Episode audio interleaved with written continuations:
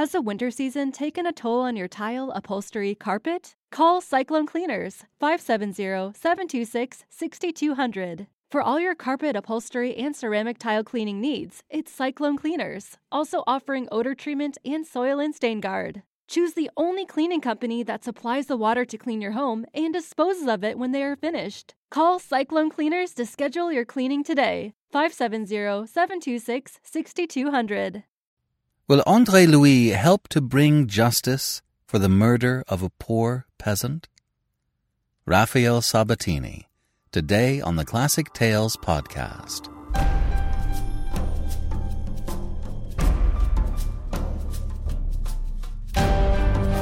Welcome to the Classic Tales podcast. Thank you for listening. Thank you so very much to all of our supporters who have stepped up and helped us out during this tricky time. And thank you to all of our supporters who have helped to pledge us on a monthly basis so we can keep going strong. We couldn't do it without you. We really couldn't. In case you haven't already, feel free to take advantage of our free titles. I get so happy when I see someone has downloaded the free audiobook titles, especially new customers. I tried to have something for everyone from several genres and geared for all ages. Please click on over to our free section and download some audiobooks to help you pass the time. App users can hear another sonnet from William Shakespeare in their special features this week. Next Friday, we'll find out if The Hunchback of Notre Dame wins an Independent Audiobook Award.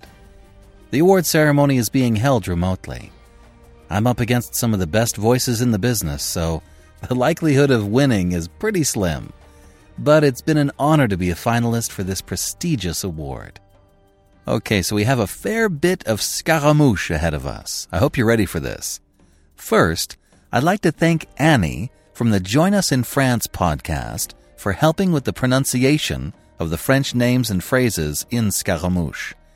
If you're interested in France at all, check out her show. It's fantastic. The French Revolution. A time when the people had had enough of the corruption of the powerful people at the top and tore it all down. We are at a similar point right now. The injustice and corruption around us is maddening, and things need to change. Andre Louis, the protagonist in our story, goes through a very dramatic character arc. He begins as we see him today, basking in his lawyerly privilege, not caring about the murder of a lowly gamekeeper or the corrupt laws that make such a vile deed legal. He becomes a mouthpiece for change. It's kind of disheartening that this story is so timely. It was written a hundred years ago, about a time even further back than that. You'd think that we would have figured this out by now. But for this summer, let's enjoy the story of a privileged man who gave up his comfort for the greater good. Now for our personal moment. Last weekend, one of my best friends coaches women's softball at Orem High School, where I went to school. I graduated from Orem High. The dugouts for his softball team were vandalized with racist and homophobic messages and pictures. They totally had to be repainted. Instantly, they had a team of folks over to help paint it. And on Monday, our family got up early and we touched up the murals that were defaced. He needed someone with artistic skills to help do the stuff that was more, you know, not just one solid color. And we were able to take our whole family over and help out. It was really rewarding. It was a good feeling. And they're all set up. It looks all good again. And uh, I'm really glad we were able to help out. Go Tigers! And now, Scaramouche, Part 1 of 12, by Raphael Sabatini. Book 1 The Robe. Chapter 1 The Republican. He was born with a gift of laughter and a sense that the world was mad. And that was all his patrimony. His very paternity was obscure although the village of Gavrillac had long since dispelled the cloud of mystery that hung about it. Those simple Brittany folk were not so simple as to be deceived by a pretended relationship which did not even possess the virtue of originality. when a nobleman, for no apparent reason, announces himself the godfather of an infant fetched no man knows whence, and thereafter cares for the lad's rearing and education, the most unsophisticated of country folk perfectly understand the situation. And so the good people of Gavrillac permitted themselves no illusions on the score of the real relationship between André Louis Moreau, as the lad had been named, and Quentin de Kercadiou, lord of Gavrillac, who dwelt in the big grey house that dominated from its eminence the village clustering below. André Louis had learnt his letters at the village school, lodged the while with old Rabouillet, the attorney, who, in the capacity of fiscal intendant, looked after the affairs of Monsieur de Kercadiou. Thereafter, at the age of fifteen, he had been packed off to Paris, to the Lycée Louis Grand, to study the law, which he was now returned to practice in conjunction with Rabouillet. All this at the charges of his godfather, Monsieur de Kercadiou, who, by placing him once more under the tutelage of Rabouillet, would seem thereby, quite clearly, to be making provision for his future. André Louis, on his side, had made the most of his opportunities. You behold him at the age of four and twenty, stuffed with learning enough to produce an intellectual indigestion in an ordinary mind. Out of his zestful study of man, from Thucydides to encyclopedists, from Seneca to Rousseau, he had confirmed into an unassailable conviction his earliest conscious impressions of the general insanity of his own species. Nor can I discover that anything in his eventful life ever afterwards caused him to waver in that opinion. In body, he was a slight wisp of a fellow, scarcely above middle height, with a lean, astute countenance, prominent of nose and cheekbones, and with a lank black hair that reached almost to his shoulders. His mouth was long, thin-lipped, and humorous. He was only just redeemed from ugliness by the splendour of a pair of ever-questing, luminous eyes, so dark as to be almost black of the whimsical quality of his mind and his rare gift of graceful expression, his writings, unfortunately but too scanty, and particularly his confessions, afford us very ample evidence. Of his gift of oratory he was hardly conscious yet, although he had already achieved a certain fame for it in the literary chamber of Rennes, one of those clubs by now ubiquitous in the land, in which the intellectual youth of France foregathered to study and discuss the new philosophies that were permeating social life. But the fame he had acquired there was hardly enviable. He was too impish, too caustic, too much disposed, so thought his colleagues, to ridicule their sublime theories for the regeneration of mankind. Himself he protested that he merely held them up to the mirror of truth, and that it was not his fault if, when reflected there, they looked ridiculous. All that he achieved by this was to exasperate, and his expulsion from a society grown mistrustful of him must already have followed but for his friend Philippe de Vilmorin, a divinity student of Rennes, who himself was one of the most popular members of the literary chamber. Coming to Gavrillac on a November morning, laden with news of political storms, which were then gathering over France, Philippe found in that sleepy Breton village matter to quicken his already lively indignation. A peasant of Gavrillac, named Mabey, had been shot dead that morning in the woods of Meupont, across the river, by a gamekeeper of the Marquis de la Tour d'Azyr. The unfortunate fellow had been caught in the act of taking a pheasant from a snare, and the gamekeeper had acted under explicit orders from his master infuriated by an act of tyranny so absolute and merciless, Monsieur de Vilmorin proposed to lay the matter before Monsieur de Kercadiou. Mabey was a vassal of Gavrillac, and Vilmorin hoped to move the lord of Gavrillac to demand at least some measure of reparation for the widow and the three orphans which that brutal deed had made. But because André Louis was Philippe's dearest friend, indeed his almost brother, the young seminarist sought him out in the first instance.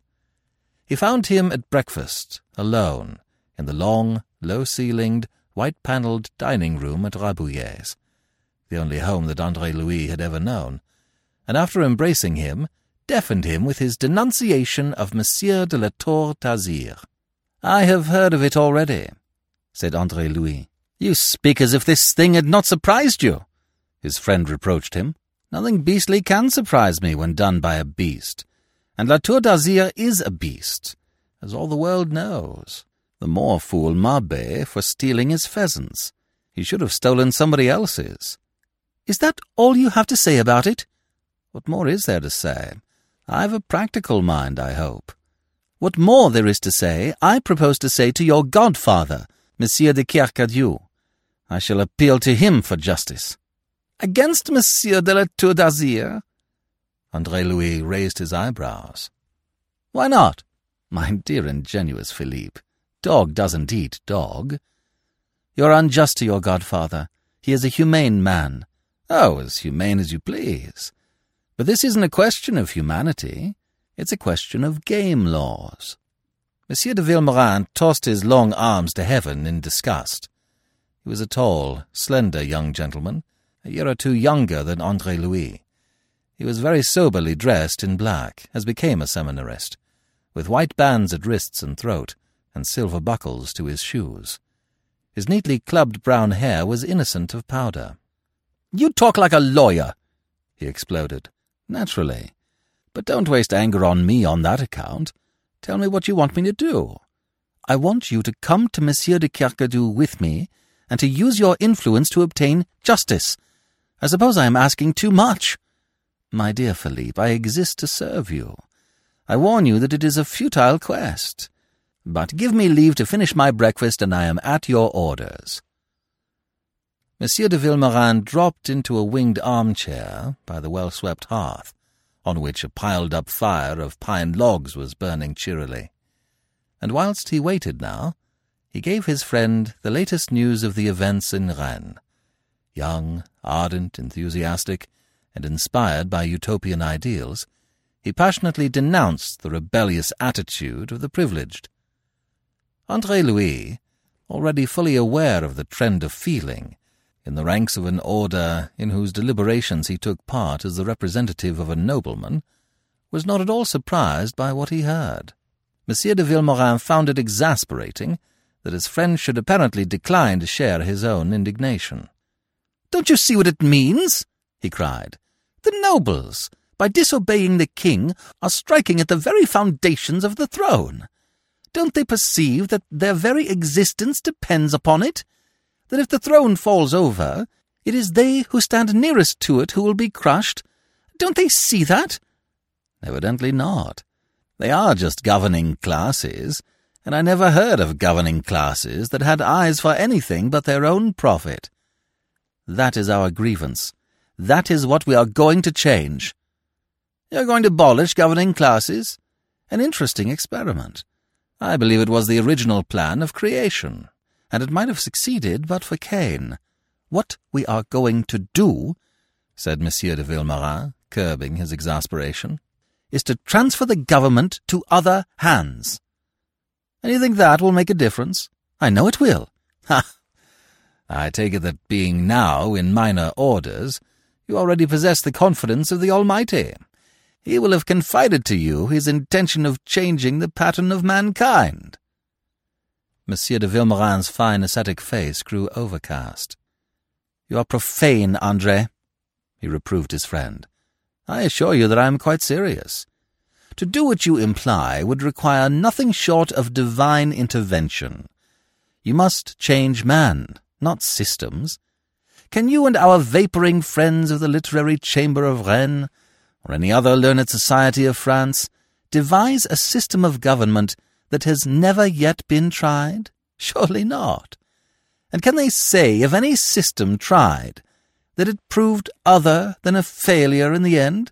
My dear Philippe, the future is to be read with certainty only in the past. Ab actu ad posse valet consectio. Man never changes.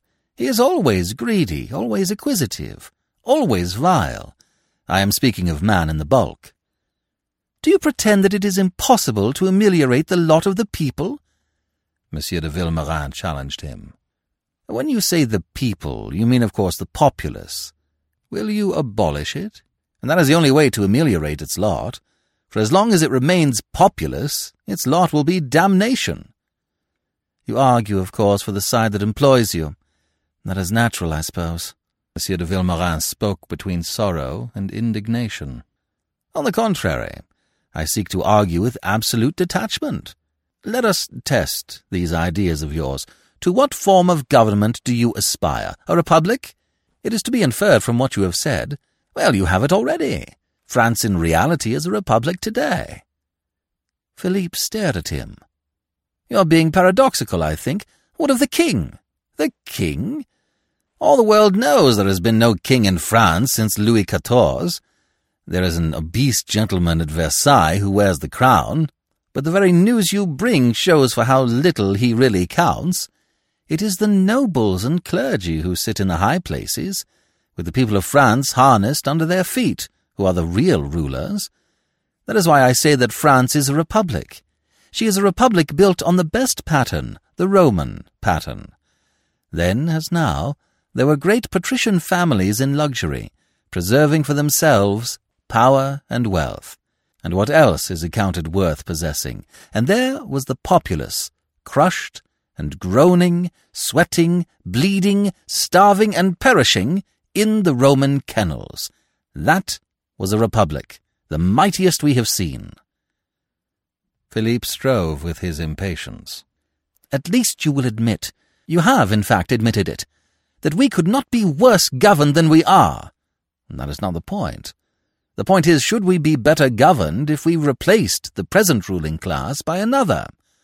Without some guarantee of that, I should be the last to lift a finger to effect a change. And what guarantees can you give? What is the class that aims at government? I will tell you. The bourgeoisie. What? And that startles you, eh? Truth is so often disconcerting. You hadn't thought of it? Well, think of it now. Look well into this Nantes manifesto. Who are the authors of it? I can tell you who it was constrained the municipality of Nantes to send it to the king.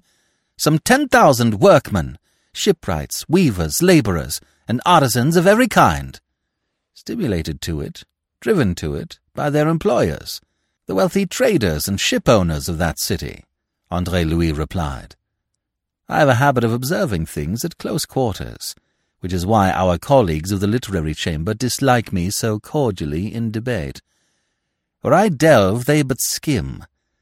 Behind those labourers and artisans of Nantes, counselling them, urging on these poor, stupid, ignorant toilers to shed their blood in pursuit of the will-o'-the-wisp of freedom, are the sailmakers, the spinners, the ship owners, and the slave traders. The slave traders! The men who live and grow rich by a traffic in human flesh and blood in the colonies are conducting at home a campaign in the sacred name of liberty. Don't you see that the whole movement is a movement of hucksters and traders and peddling vassals, swollen by wealth into envy of the power that lies in birth alone? The money changers in Paris, who hold the bonds in the national debt, seeing the parlous financial condition of the state, tremble at the thought that it may lie in the power of a single man to cancel the debt by bankruptcy. To secure themselves, they are burrowing underground to overthrow a state and build upon its ruins a new one in which they shall be the masters. And to accomplish this, they inflame the people.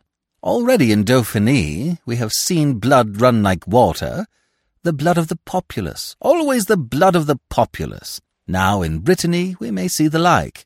And if in the end the new ideas prevail, if the seigneurial rule is overthrown, what then? You will have exchanged an autocracy for a plutocracy. Is that worth while?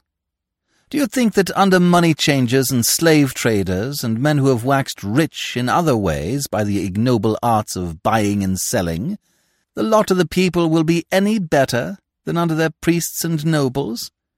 Has it ever occurred to you, Philippe, what it is that makes the rule of the nobles so intolerable? Acquisitiveness. Acquisitiveness is the curse of mankind. And shall you expect less acquisitiveness in men who have built themselves up by acquisitiveness? Oh, I am ready to admit that the present government is execrable, unjust, tyrannical, what you will. But I beg you to look ahead, and to see that the government for which it is aimed at exchanging it may be infinitely worse. Philippe sat, thoughtful a moment. Then he returned to the attack. You do not speak of the abuses, the horrible, intolerable abuses of power under which we labour at present. Where there is power, there will always be the abuse of it. Not if the tenure of power is dependent upon its equitable administration. The tenure of power is power. We cannot dictate to those who hold it. The people can. The people in its might. Again, I ask you, when you say the people, do you mean the populace? You do. What power can the populace wield? It can run wild, it can burn and slay for a time, but enduring power it cannot wield, because power demands qualities which the populace does not possess, or it would not be populace. The inevitable, tragic corollary of civilization is populace. For the rest, abuses can be corrected by equity, and equity, if it is not found in the enlightened, is not to be found at all. Monsieur Necker is to set about correcting abuses and limiting privileges. That is decided. To that end, the States General are to assemble. And a promising beginning we have made in Brittany, as heaven hears me, cried Philippe. Pooh! That is nothing. Naturally, the nobles will not yield without a struggle. It is a futile and ridiculous struggle, but then it is human nature, I suppose, to be futile and ridiculous. Monsieur de Vilmorin became witheringly sarcastic. Probably you will also qualify the shooting of Mabey as futile and ridiculous. I should even be prepared to hear you argue in defence of the Marquis de la Tour d'Azyr, that his gamekeeper was merciful in shooting Mabey, since the alternative would have been a life sentence to the galleys. Andre Louis drank the remainder of his chocolate, set down his cup, and pushed back his chair, his breakfast done. I confess that I have not your big charity, my dear Philippe. I am touched by Mabey's fate. But having conquered the shock of this news to my emotions, I do not forget that after all, Mabey was thieving when he met his death. Monsieur de Vilmorin heaved himself up in his indignation. That is the point of view to be expected in one who is the assistant fiscal intendant of a nobleman and the delegate of a nobleman to the States of Brittany. Philippe, is that just? You are angry with me, he cried in real solicitude. I am hurt, Vilmorin admitted. I am deeply hurt by your attitude, and I am not alone in resenting your reactionary tendencies. Do you know that the literary chamber is seriously considering your expulsion? Andre Louis shrugged. That neither surprises nor troubles me. Monsieur de Vilmorin swept on passionately. Sometimes I think you have no heart. With you it is always the law, never equity. It occurs to me, Andre, that I was mistaken in coming to you. You are not likely to be of assistance to me in my interview with Monsieur de Kercadiou. He took up his hat, clearly with the intention of departing. Andre Louis sprang up and caught him by the arm. I vow, said he, that this is the last time ever I shall consent to talk law or politics with you, Philippe. I love you too well to quarrel with you over other men's affairs. But I make them my own, Philippe insisted vehemently. Of course you do, and I love you for it. It is right that you should. You ought to be a priest, and everybody's business is a priest's business, whereas I am a lawyer the fiscal intendant of a nobleman, as you say. And a lawyer's business is the business of his client. That is the difference between us. Nevertheless, you are not going to shake me off. But I tell you frankly, now that I come to think of it, that I should prefer you did not see Monsieur de Kercadiou with me. Your duty to your client cannot be a help to me. His wrath had passed, but his determination remained firm, based upon the reason he gave. Very well, said Andre Louis. It shall be as you please. But nothing shall prevent me at least from walking with you as far as the chateau, and waiting for you while you make your appeal to Monsieur de Kercadiou. And so they left the house good friends, for the sweetness of Monsieur de Vilmorin's nature did not admit of rancour, and together they took their way up the steep main street of Gavrillac. Chapter 2 The Aristocrat The sleepy village of Gavrillac, a half league removed from the main road to Rennes, and therefore undisturbed by the world's traffic, lay in a curve of the river Meu, at the foot, and straggling halfway up the slope, of the shallow hill that was crowned by the squat manor. By the time Gavrillac had paid tribute to its seigneur, partly in money and partly in service, tithes to the church and imposts to the king, it was hard put to it to keep body and soul together with what remained. Yet hard as conditions were in Gavrillac, they were not so hard as in many other parts of France. Not half so hard, for instance, as with the wretched feudatories of the great Lord of La Tour d'Azyr, whose vast possessions were at one point separated from this little village by the waters of the Meu. The Chateau de Gavrillac owed such seigneurial airs as might be claimed for it to its dominant position above the village, rather than to any feature of its own. Built of granite, like all the rest of Gavrillac, though mellowed by some three centuries of existence, it was a squat, flat-fronted edifice of two stories, each lighted by four windows with external wooden shutters, and flanked at either end by two square towers or pavilions under extinguisher roofs.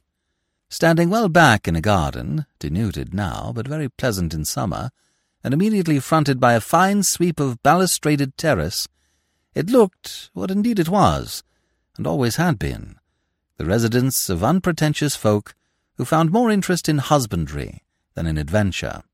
Quentin de Kercadiou, Lord of Gavrillac, Seigneur de Gavrillac, was all the vague title that he bore, as his forefathers had borne before him derived no man knew whence or how, confirmed the impression that his house conveyed. Rude as the granite itself, he had never sought the experience of courts, had not even taken service in the armies of his king. He left it to his younger brother, Etienne, to represent the family in those exalted spheres. His own interests from earliest years had been centred in his woods and pastures.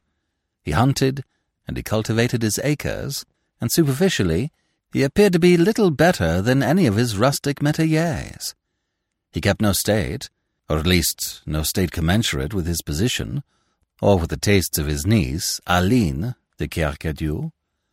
Aline, having spent some two years in the court atmosphere of Versailles, under the aegis of her uncle Etienne, had ideas very different from those of her uncle Quentin of what was befitting seigneurial dignity. But though this only child of a third Kercadiou had exercised, ever since she was left an orphan at the early age of four, a tyrannical rule over the Lord of Gavrillac, who had been father and mother to her, she had never yet succeeded in beating down his stubbornness on that score. She did not yet despair, persistence being a dominant note in her character, although she had been assiduously and fruitlessly at work since her return from the great world of Versailles some three months ago. She was walking on the terrace when Andre Louis and Monsieur de Vilmorin arrived. Her slight body was wrapped against the chill air in a white pelisse. Her head was encased in a close-fitting bonnet, edged with white fur. It was caught tight in a knot of pale blue ribbon on the right of her chin. On the left, a long ringlet of corn-coloured hair had been permitted to escape. The keen air had whipped so much of her cheeks as was presented to it, and seemed to add sparkle to eyes that were of darkest blue. Andre Louis and Monsieur de Vilmorin had been known to her from childhood. The three had been playmates once, and Andre Louis, in view of his spiritual relationship with her uncle, she called her cousin. The cousinly relations had persisted between these two long after Philippe de Vilmorin had outgrown the earlier intimacy and had become to her Monsieur de Vilmorin. She waved her hand to them in greeting as they advanced, and stood, an entrancing picture, and fully conscious of it, to await them at the end of the terrace nearest the short avenue by which they approached. If you come to see Monsieur my uncle, you come inopportunely, messieurs, she told them, a certain feverishness in her air. He is closely, also very closely, engaged. We will wait, mademoiselle, said Monsieur de Vilmorin, bowing gallantly over the hand she extended to him. Indeed, who would haste to the uncle that may tarry a moment with the niece? L'abbe, she teased him. When you are in orders, I shall take you for my confessor. You're so ready and sympathetic and understanding. But no curiosity, said Andre Louis. You haven't thought of that. I wonder what you mean, cousin Andre. Well, you may, laughed Philippe, for no one ever knows. And then, his glance straying across the terrace, settled upon a carriage that was drawn up before the door of the chateau. It was a vehicle such as was often to be seen in the streets of a great city, but rarely in the country. It was a beautifully sprung two-horse cabriolet of walnut, with a varnish upon it, like a sheet of glass, and little pastoral scenes exquisitely painted on the panels of the door. It was built to carry two persons, with a box in front for the coachman and a stand behind for the footman. This stand was empty, but the footman paced before the door, and as he emerged now from behind the vehicle into the range of Monsieur de Vilmorin's vision, he displayed the resplendent blue and gold livery of the Marquis de la Tour d'Azyr. Why, he exclaimed, is it the Monsieur de la Tour d'Azyr who is with your uncle? It is, monsieur, said she, a world of mystery in voice and eyes, of which Monsieur de Vilmorin observed nothing. Ah, pardon. He bowed low, hat in hand. Serviteur, mademoiselle. And he turned to depart towards the house. Shall I come with you, Philippe? Andre Louis called after him. It would be ungallant to assume that you would prefer it, said Monsieur de Vilmorin, with a glance at mademoiselle. Nor do I think it would serve. If you will wait. Monsieur de Vilmorin strode off. Mademoiselle, after a moment's blank pause, laughed ripplingly. Now where is he going in such a hurry? To see Monsieur de la Tour d'Azyr, as well as your uncle, I should say. But he cannot. They cannot see him. Did I not say that they were very closely engaged? You don't ask me why, Andre. There was an arch mysteriousness about her, a latent something that may have been elation or amusement, or perhaps both. Andre Louis could not determine it. Since obviously you are all eagerness to tell, why should I ask? quoth he. If you are caustic, I shall not tell you even if you ask. Oh, yes, I will. It will teach you to treat me with the respect that is my due. I hope I shall never fail in that. Less than ever when you learn that I am very closely concerned in the visit of Monsieur de la Tour d'Azyr. I am the object of this visit. And she looked at him with sparkling eyes and lips parted in laughter. The rest you would seem to imply is obvious. But I am a dolt, if you please, for it is not obvious to me. Why, stupid! He comes to ask my hand in marriage. Good God! Said Andre Louis, and stared at her, chapfallen. She drew back from him a little, with a frown and an upward tilt of her chin. It surprises you? It disgusts me, said he bluntly. In fact, I don't believe it. You are amusing yourself with me. For a moment she put aside her visible annoyance to remove his doubts. I am quite serious, monsieur. There came a formal letter to my uncle this morning from Monsieur de la Tour d'Azyr, announcing the visit and its object. I will not say that it did not surprise us a little. Oh, I see, cried Andre Louis in relief. I understand. For a moment I had almost feared. He broke off, looked at her, and shrugged. Why do you stop? You had almost feared that Versailles had been wasted upon me? That I should permit the courtship of me to be conducted like that of any village wench? It was stupid of you. I am being sought in proper form, at my uncle's hands. Is his consent, then, all that matters, according to Versailles? What else? There is your own. She laughed. I am a dutiful niece, when it suits me. And will it suit you to be dutiful, if your uncle accepts this monstrous proposal? Monstrous? She bridled. And why monstrous, if you please? For a score of reasons, he answered irritably. Give me one, she challenged him. He is twice your age. Hardly so much, said she. He is forty-five at least. But he looks no more than thirty. He is very handsome, so much you will admit. Nor will you deny that he is very wealthy and very powerful. The greatest nobleman in Brittany. He will make me a great lady. God made you that, Aline. Come, that's better. Sometimes you can almost be polite. And she moved along the terrace, Andre Louis pacing beside her. I can be more than that, to show you reason why you should not let this beast befoul the beautiful thing that God has made. She frowned, and her lips tightened. You are speaking of my future husband, she reproved him. His lips tightened too. His pale face grew paler. And is it so? It is settled, then? Your uncle is to agree? You are to be sold thus, lovelessly, into bondage to a man you do not know? I had dreamed of better things for you, Aline. Better than to be the Marquise de la Tour d'Azyr? He made a gesture of exasperation. Are men and women nothing more than names? Do the souls of them count for nothing? Is there no joy in life, no happiness, that wealth and pleasure and empty, high-sounding titles are to be its only aims? I had set you high, so high, Aline, a thing scarce earthly. There is joy in your heart, intelligence in your mind, and, as I thought, the vision that pierces husks and shams to claim the core of reality for its own. Yet you will surrender all for a parcel of make-believe. You will sell your soul and your body to be the Marquise de la Tour d'Azyr. You are indelicate, said she, and though she frowned, her eyes laughed. And you go headlong to conclusions. My uncle will not consent to more than to allow my consent to be sought. We understand each other, my uncle and I. I am not to be bartered like a turnip. He stood still to face her, his eyes glowing, a flush creeping into his pale cheeks.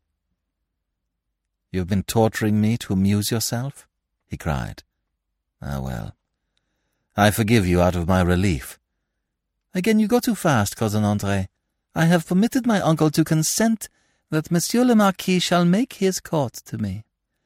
I like the look of the gentleman.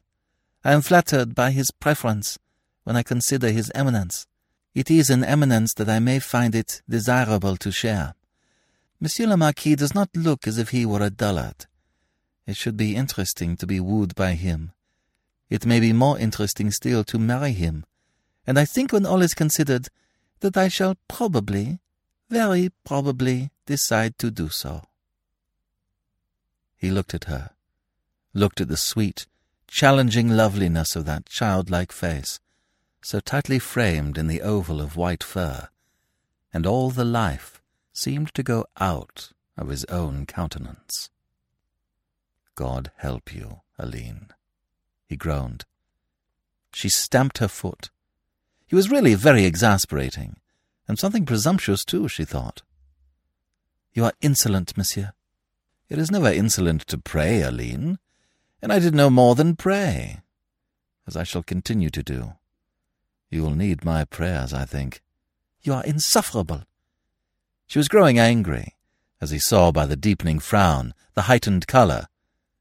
That is because I suffer. Oh, Aline, little cousin, think well of what you do. Think well of the realities you will be bartering for these shams, the realities that you will never know, because these cursed shams will block your way to them. When Monsieur de la Tour d'Azyr comes to make his court, study him well. Consult your fine instincts. Leave your own noble nature free to judge this animal by its intuitions. Consider that I consider, monsieur, that you presume upon the kindness I have always shown you. You abuse the position of toleration in which you stand. Who are you? What are you, that you should have the insolence to take this tone with me? He bowed, instantly his cold, detached self again, and resumed the mockery that was his natural habit. My congratulations, mademoiselle, upon the readiness with which you begin to adapt yourself to the great role you are to play. Do you adapt yourself also, monsieur? she retorted angrily, and turned her shoulder to him. To be as the dust beneath the haughty feet of Madame la Marquise. I hope I shall know my place in future. The phrase arrested her. She turned to him again, and he perceived that her eyes were shining now suspiciously. In an instant, the mockery in him was quenched in contrition.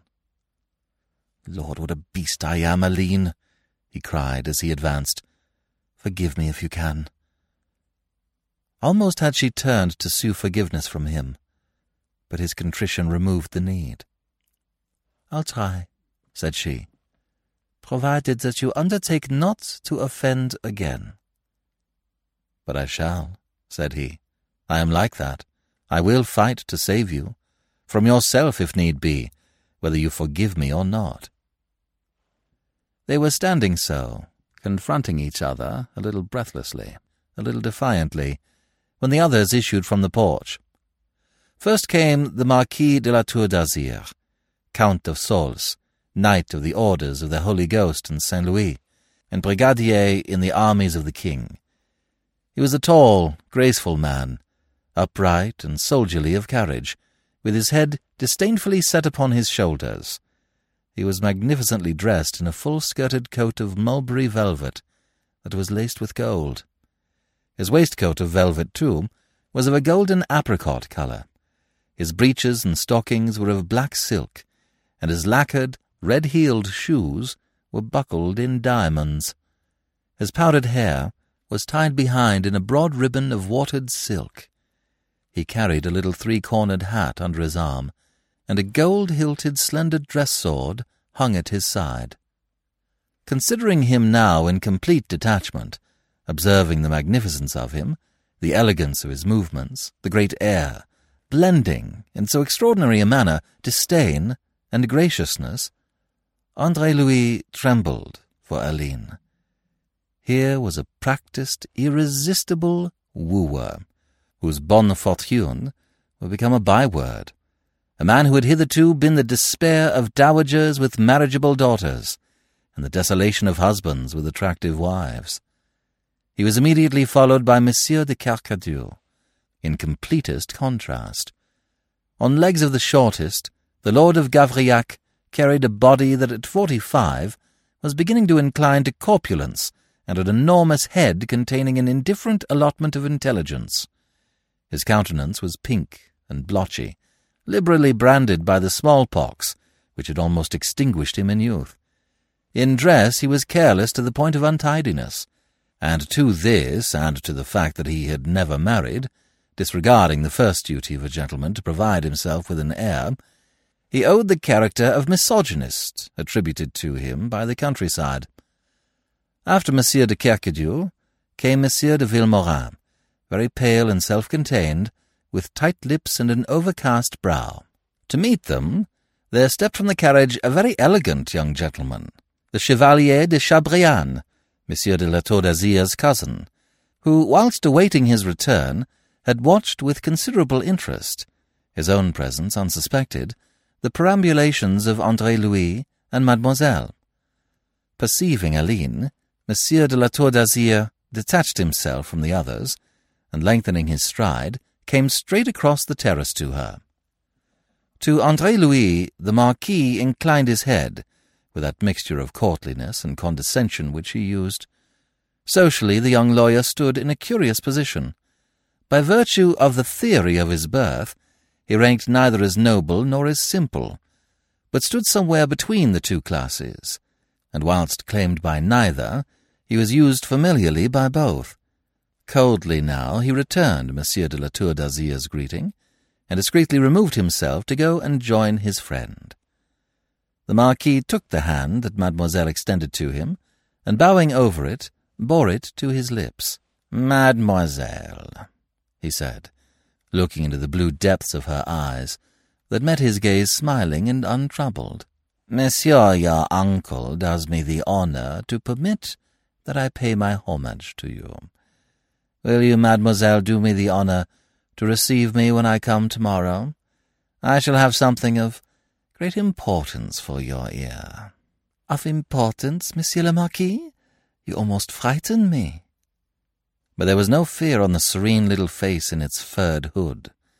It was not for nothing that she had graduated in the Versailles School of Artificialities. That, said he, is very far from my design. But of importance to yourself, monsieur, or to me? To us both, I hope, he answered her, a world of meaning in his fine, ardent eyes. You whet my curiosity, monsieur, and of course I am a dutiful niece. It follows that I shall be honoured to receive you. Not honoured, mademoiselle. You will confer the honour. Tomorrow, at this hour, then, I shall have the felicity to wait upon you. He bowed again, and again he bore her fingers to his lips, what time she curtsied. Thereupon, with no more than this formal breaking of the ice, they parted. She was a little breathless now, a little dazzled by the beauty of the man, his princely air, and the confidence of power he seemed to radiate. Involuntarily, almost, she contrasted him with his critic, the lean and impudent Andre Louis, in his plain brown coat and steel-buckled shoes, and she felt guilty of an unpardonable offence in having permitted even one word of that presumptuous criticism. Tomorrow Monsieur le Marquis would come to offer her a great position, a great rank, and already she had derogated from the increase of dignity accruing to her from his very intention to translate her to so great an eminence. Not again would she suffer it. Not again would she be so weak and childish as to permit Andre Louis to utter his ribald comments upon a man by comparison with whom he was no better than a lackey. Thus argued vanity and ambition with her better self, and to her vast annoyance her better self would not admit entire conviction. Meanwhile, Monsieur de la Tour d'Azyr was climbing into his carriage. He had spoken a word of farewell to Monsieur de Kercadiou, and he had also had a word from Monsieur de Vilmorin, in reply to which Monsieur de Vilmorin had bowed in assenting silence. The carriage rolled away, the powdered footman in blue and gold very stiff behind it, Monsieur de la Tour d'Azyr bowing to Mademoiselle, who waved to him in answer. Then Monsieur de Vilmorin put his arm through that of Andre Louis, and said to him, Come, Andre. But you'll stay to dine, both of you, cried the hospitable Lord of Gavrillac. We'll drink a certain toast, he added, winking an eye that strayed towards Mademoiselle, who was approaching. He had no subtleties, good soul that he was. Monsieur de Vilmorin deplored an appointment that prevented him doing himself the honour. He was very stiff and formal. And you, Andre? I? Oh, I share the appointment, godfather, he lied, and I have a superstition against toasts. He had no wish to remain. He was angry with Helene for her smiling reception of Monsieur de la Tour d'Azyr, and the sordid bargain he saw her set on making. He was suffering from the loss of an illusion. Chapter 3 The Eloquence of Monsieur de Vilmorin As they walked down the hill together, it was now Monsieur de Vilmorin who was silent and preoccupied, Andre Louis who was talkative. He had chosen woman as a subject for his present discourse. He claimed, quite unjustifiably, to have discovered woman that morning, and the things he had to say of the sex were unflattering and occasionally almost gross. Monsieur de Vilmorin, having ascertained the subject, did not listen. Singular though it may seem in a young French abbé of his day, Monsieur de Vilmorin was not interested in woman. Poor Philippe was in several ways exceptional. Opposite the Breton Arm, the inn and posting house at the entrance of the village of Gavrillac, Monsieur de Vilmorin interrupted his companion just as he was soaring to the dizziest heights of caustic invective, and Andre Louis, restored thereby to actualities, observed the carriage of Monsieur de la Tour d'Azyr standing before the door of the hostelry. I don't believe you've been listening to me, said he. Had you been less interested in what you were saying, you might have observed it sooner and spared your breath. The fact is, you disappoint me, Andre.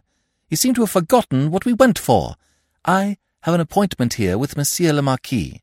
He desires to hear me further in the matter. Up there at Gavrillac, I could accomplish nothing. The time was ill chosen as it happened, but I have hopes of Monsieur le Marquis. Hopes of what? That he will make what reparation lies in his power. Provide for the widow and the orphans. Why else should he desire to hear me further? Unusual condescension, said Andre Louis, and quoted Timeo Danaos et Dona Ferentes. Why? asked Philippe. Let us go and discover, unless you consider that I shall be in the way. Into a room on the right, rendered private to Monsieur le Marquis, for so long as he should elect to honour it, the young men were ushered by the host. A fire of logs was burning brightly at the room's far end, and by this sat now Monsieur de la Tour d'Azyr and his cousin, the Chevalier de Chabrillane. Both rose, as Monsieur de Vilmorin came in. Andre Louis, following, paused to close the door. You oblige me by your prompt courtesy, Monsieur de Vilmorin, said the Marquis, but in a tone so cold as to belie the politeness of his words. A chair, I beg. Ah, Moreau. The note was frigidly interrogative. He accompanies you, monsieur? he asked. If you please, monsieur le Marquis. Why not? Find yourself a seat, Moreau. He spoke over his shoulder, as to a lackey. It is good of you, monsieur, said Philippe, to have offered me this opportunity of continuing the subject that took me so fruitlessly, as it happens, to Gavrillac. The Marquis crossed his legs, and held one of his fine hands to the blaze. He replied without troubling to turn to the young man, who was slightly behind him. The goodness of my request we will leave out of the question for the moment, said he, darkly, and Monsieur de Chabrillane laughed. Andre Louis thought him easily moved to mirth, and almost envied him the faculty. But I am grateful, Philippe insisted, that you should condescend to hear me plead their cause. The Marquis stared at him over his shoulder. Whose cause? quoth he. Why, the cause of the widow and orphans of this unfortunate Mabey. The Marquis looked from Vilmorin to the Chevalier, and again the Chevalier laughed, slapping his leg this time. I think, said Monsieur de la Tour d'Azyr, slowly, that we are at cross purposes. I asked you to come here because the Chateau de Gavrillac was hardly a suitable place in which to carry our discussion further and because I hesitated to incommode you by suggesting that you should come all the way to Azyr. But my object is connected with certain expressions that you let fall up there. It is on the subject of those expressions, monsieur, that I would hear you further, if you will honour me. Andre Louis began to apprehend that there was something sinister in the air. He was a man of quick intuitions, quicker far than those of Monsieur de Vilmorin, who evinced no more than a mild surprise. I am at a loss, monsieur, said he. To what expressions does monsieur allude? It seems, monsieur, that I must refresh your memory.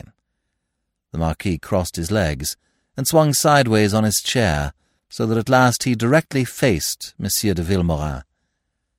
You spoke, monsieur, and however mistaken you may have been, you spoke very eloquently, too eloquently almost, it seemed to me, of the infamy of such a deed as the act of summary justice upon this thieving fellow, Mabey, or whatever his name may be. Infamy was the precise word you used. You did not retract the word when I had the honour to inform you that it was by my orders that my gamekeeper Benet proceeded as he did. If, said Monsieur de Vilmorin, the deed was infamous, its infamy is not modified by the rank, however exalted, of the person responsible. Rather, is it aggravated. Ah, said Monsieur le Marquis, and drew a gold snuff-box from his pocket. You say, if the deed was infamous, monsieur. Am I to understand that you are no longer as convinced as you appeared to be of its infamy?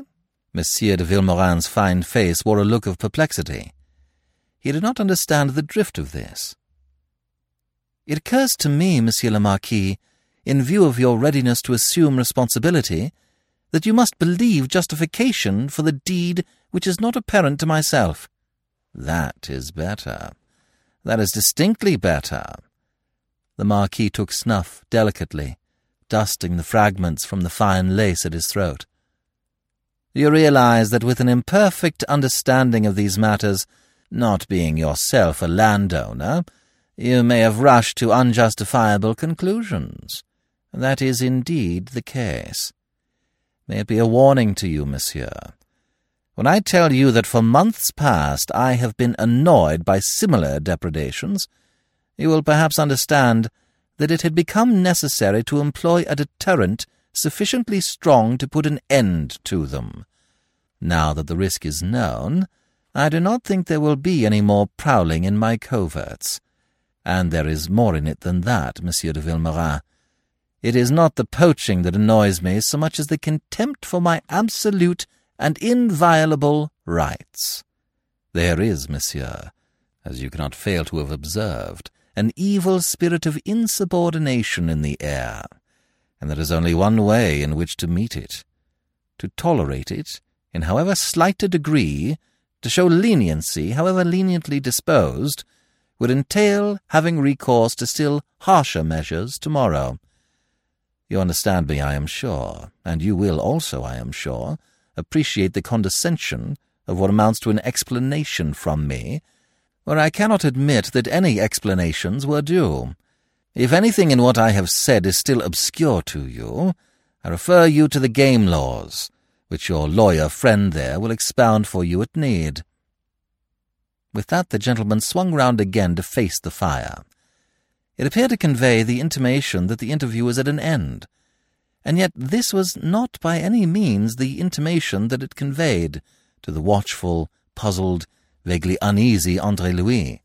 It was, thought he, a very curious, a very suspicious oration. It affected to explain with a politeness of terms and a calculated insolence of tone, whilst in fact it could only serve to stimulate and goad a man of Monsieur de Vilmorin's opinions. And that is precisely what it did. He rose. Are there in the world no laws but game laws? he demanded angrily. Have you never by any chance heard of the laws of humanity? The Marquis sighed wearily. What have I to do with the laws of humanity? he wondered. Monsieur de Vilmorin looked at him a moment in speechless amazement. Nothing, Monsieur le Marquis. That is, alas, too obvious. I hope you will remember it in the hour when you may wish to appeal to those laws which you now deride. Monsieur de la Tour d'Azyr threw back his head sharply, his high-bred face imperious. Now what precisely shall that mean? It is not the first time today that you have made use of dark sayings that I could almost believe to veil the presumption of a threat. Not a threat, Monsieur le Marquis, a warning. A warning that such deeds as these against God's creatures, oh, you may sneer, monsieur, but they are God's creatures, even as you or I, neither more nor less. Deeply though the reflection may wound your pride, in his eyes of your charity, spare me a sermon, Monsieur l'Abbé. You mock, monsieur. You laugh. Will you laugh, I wonder, when God presents his reckoning to you for the blood and plunder with which your hands are full? Monsieur! The word, sharp as the crack of a whip, was from Monsieur de Chabrillane, who bounded to his feet. But instantly the Marquis repressed him. Sit down, Chevalier. You are interrupting Monsieur l'Abbe, and I should like to hear him further. He interests me profoundly. In the background, Andre Louis, too, had risen, brought to his feet by alarm, by the evil that he saw written on the handsome face of Monsieur de la Tour d'Azyr. He approached, and touched his friend upon the arm. Better be going, Philippe, said he. But Monsieur de Vilmorin, caught in the relentless grip of passions long repressed, was being hurried by them recklessly along. Oh, monsieur, said he, consider what you are and what you will be. Consider how you and your kind live by abuses, and consider the harvest that abuses must ultimately bring. Revolutionist, said Monsieur le Marquis contemptuously. You have the effrontery to stand before my face and offer me this stinking cant of your modern so-called intellectuals? Is it cant, monsieur? Do you think, do you believe in your soul that it is cant? Is it cant that the feudal grip is on all things that live, crushing them like grapes in the press, to its own profit? Does it not exercise its rights upon the waters of the river, the fire that bakes the poor man's bread of grass and barley, on the wind that turns the mill? The peasant cannot take a step upon the road, cross a crazy bridge over a river, buy an ell of cloth in the village market without meeting feudal rapacity, without being taxed in feudal dues. Is not that enough, Monsieur le Marquis? Must you also demand his wretched life in payment for the least infringement of your sacred privileges, careless of what widows or orphans you dedicate to woe? Will not content you, but that your shadow must lie like a curse upon the land? And do you think in your pride that France, this Job among the nations, will suffer it forever? He paused as if for a reply, but none came. The Marquis considered him, strangely silent, a half-smile of disdain at the corners of his lips, an ominous hardness in his eyes. Again, Andre Louis tugged at his friend's sleeve. Philippe. Philippe shook him off and plunged on fanatically. Do you see nothing of the gathering clouds that herald the coming of the storm? You imagine, perhaps, that these States General summoned by Monsieur Necker and promised for next year are to do nothing but devise fresh means of extortion to liquidate the bankruptcy of the state.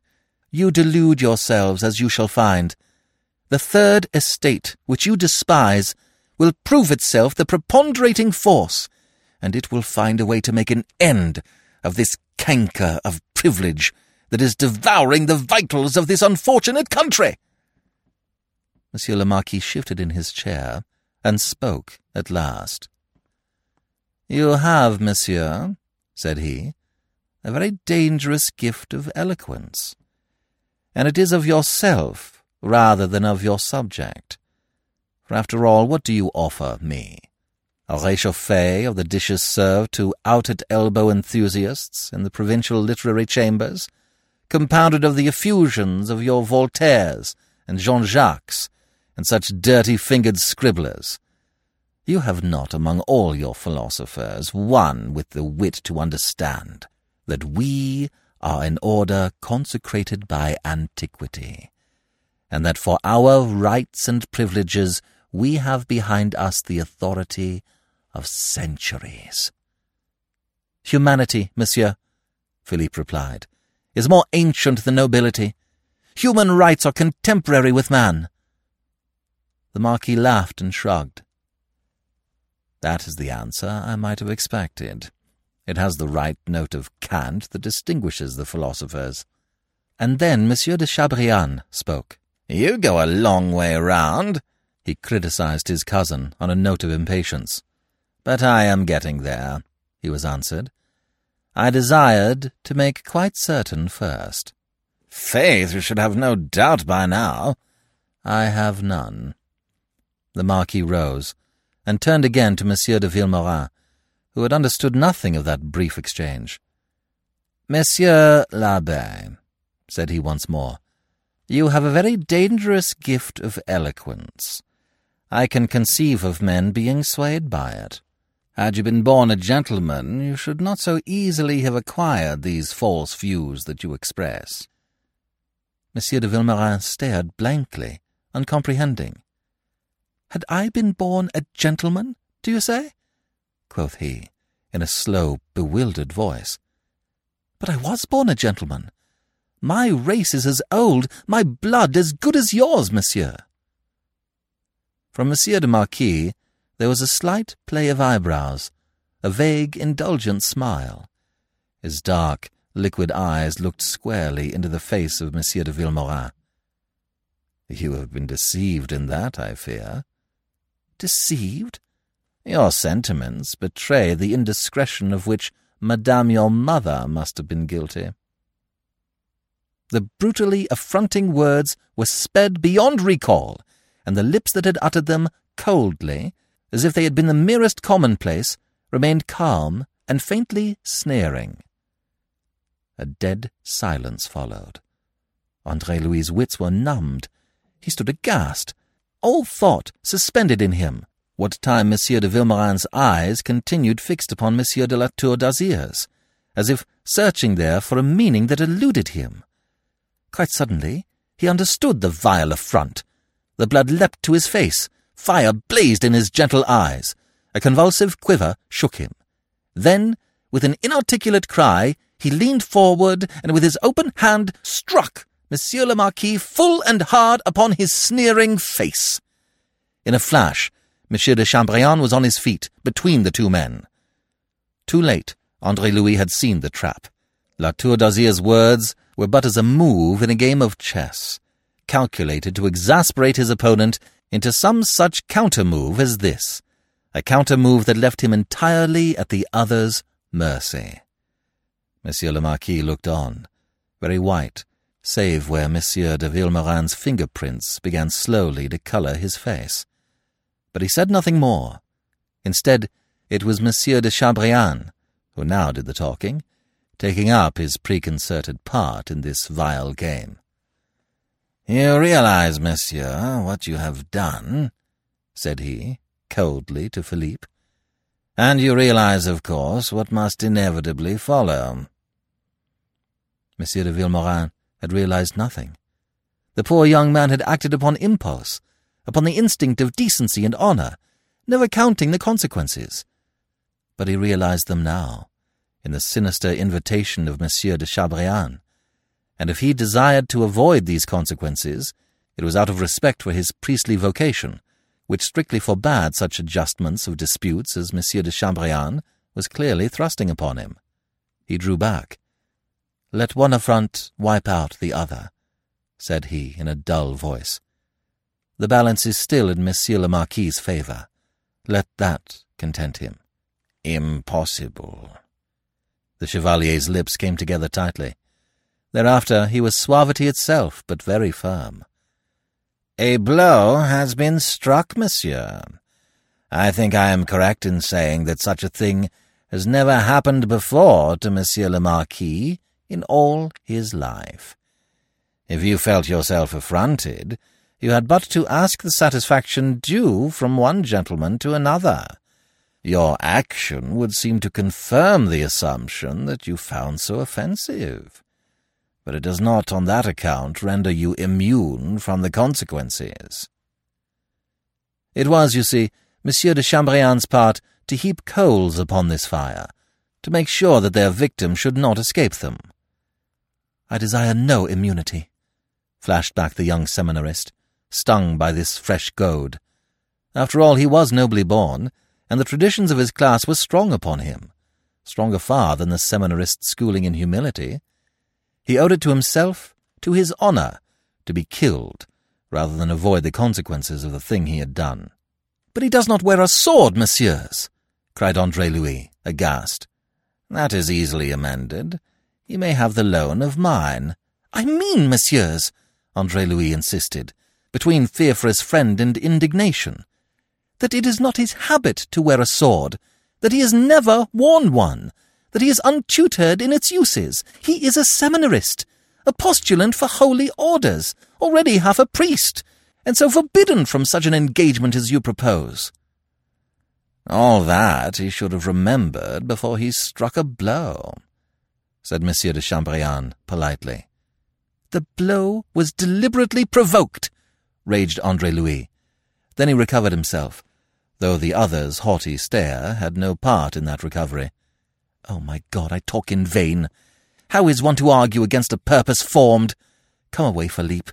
Don't you see the trap? Monsieur le Vilmorin cut him short and flung him off. Be quiet, Andre. Monsieur le Marquis is entirely in the right. Monsieur le Marquis is in the right? Andre Louis let his arms fall helplessly. This man he loved above all other living men was caught in the snare of the world's insanity. He was baring his breast to the knife for the sake of a vague, distorted sense of the honour due to himself. It was not that he did not see the trap, it was that his honour compelled him to disdain consideration of it. To Andre Louis, in that moment, he seemed a singularly tragic figure. Noble, perhaps, but very pitiful.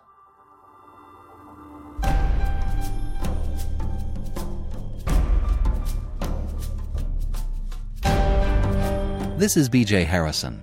I hope you have enjoyed this unabridged production of Scaramouche, Part 1 of 12 by Raphael Sabatini. If you have enjoyed this book, please feel free to download some of our free audiobooks at classictalesaudiobooks.com. You can support us on a monthly or one time donation basis and get a monthly coupon code for any audiobook download in our store. It's our way of saying thanks. Thank you for joining me today and allowing classic literature to awaken your better self. Please join me every week, and we'll rediscover the greatest stories ever put to paper.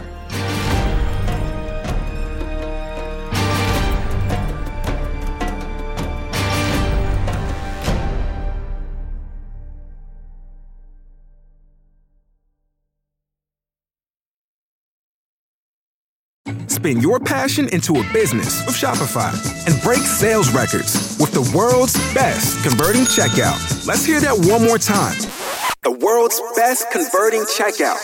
Shopify's legendary checkout makes it easier for customers to shop on your website, across social media, and everywhere in between. Now that's music to your ears. Any way you spin it, you can be a smash hit with Shopify. Start your dollar a month trial today at shopify.com slash records.